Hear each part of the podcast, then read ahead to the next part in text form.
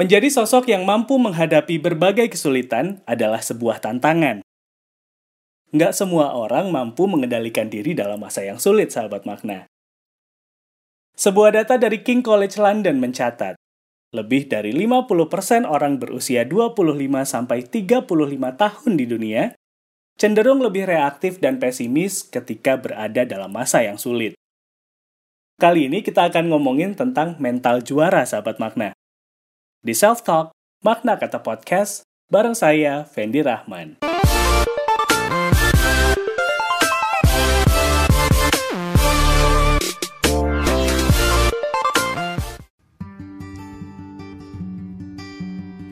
Punya mental juara nggak cuma untuk orang-orang yang ada dalam sebuah kompetisi, tapi juga harus dimiliki sama kita dalam kehidupan sehari-hari.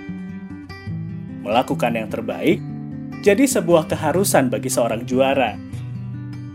Perjuangan dan hambatan sudah pasti jadi tantangannya. Jangan menyerah. Waktu kamu gagal, anggap sebagai pelajaran dan sikapi sebagai langkah awal menuju kesuksesan sahabat makna. Banyak orang merasa takut untuk bermimpi. Tapi hal ini nggak berlaku untuk orang dengan mental juara. Mereka punya mimpi yang besar dan realistis. Dengan sikap optimis, tekun, pekerja keras, dan penuh semangat, sang juara akan bertanggung jawab dan memperjuangkan apa yang dimimpikannya sejak lama percaya diri jadi hal positif yang paling menonjol dari orang-orang bermental juara, sahabat makna. Walaupun rumput tetangga lebih hijau, tapi hal ini nggak bikin kamu iri, bahkan menyerah sebelum mencoba. Kepercayaan diri bisa dibangun dari pola pikir yang positif dan tidak mudah terpengaruh sama orang lain.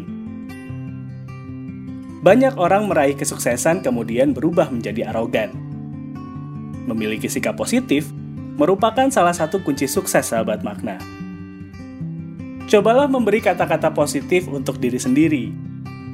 Introspeksi diri juga penting dilakukan sebagai sebuah evaluasi.